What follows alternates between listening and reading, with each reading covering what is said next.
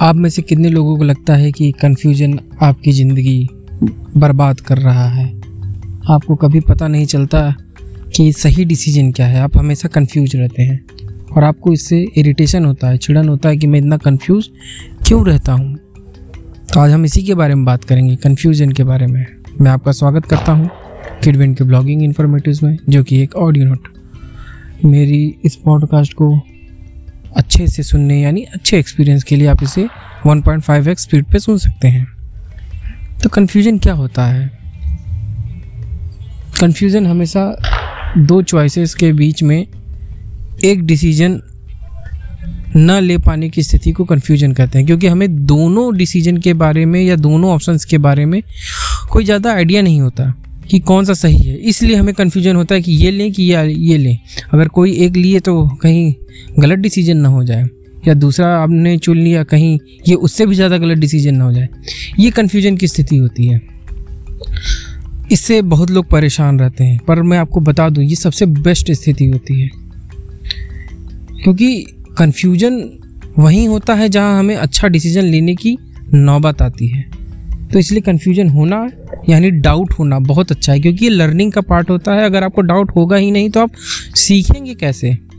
आप नई चीज़ सीखेंगे कैसे? और नई चीज़ सीखेंगे नहीं तो आपकी स्मार्टनेस बढ़ेगी कैसे? आपको ज़्यादा चीज़ों की नॉलेज नहीं होगी, आप स्मार्ट नहीं बन पाएँगे। और स्मार्ट बनना आजकल लाइफ में आप जानते हैं कितना ज़रूरी है। नए स्किल्स नहीं सीख सकते। तो सीखने के लिए डाउट ज़रूरी है, और डाउट का ही दूसरा नाम कन्फ्यूज़न है।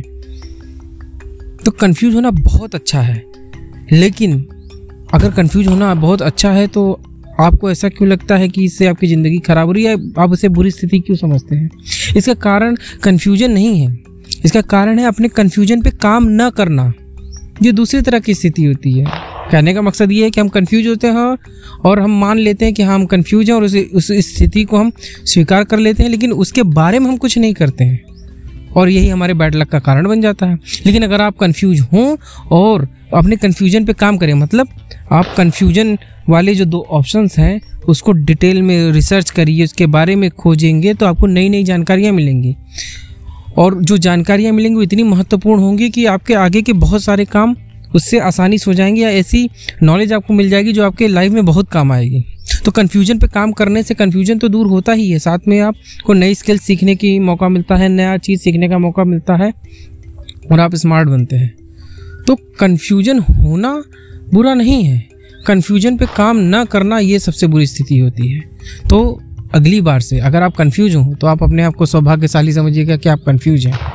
आप कुछ नया सीखने वाले हैं। लेकिन अगर आप विचार कर रहे हैं कि हम कन्फ्यूज़न की स्थिति को स्वीकार कर लेते हैं और उस पर काम नहीं करेंगे तब आप बहुत बुरी स्थिति में, जो कि आप आज तक करते आए हैं। तो ऐसा मत करिए, जब भी कन्फ्यूज़ होइए, सोचिए कि आपके साथ कुछ अच्छा होने वाला है, और उस कन्फ्यूज़न पे काम करिए रिसर्च करिए।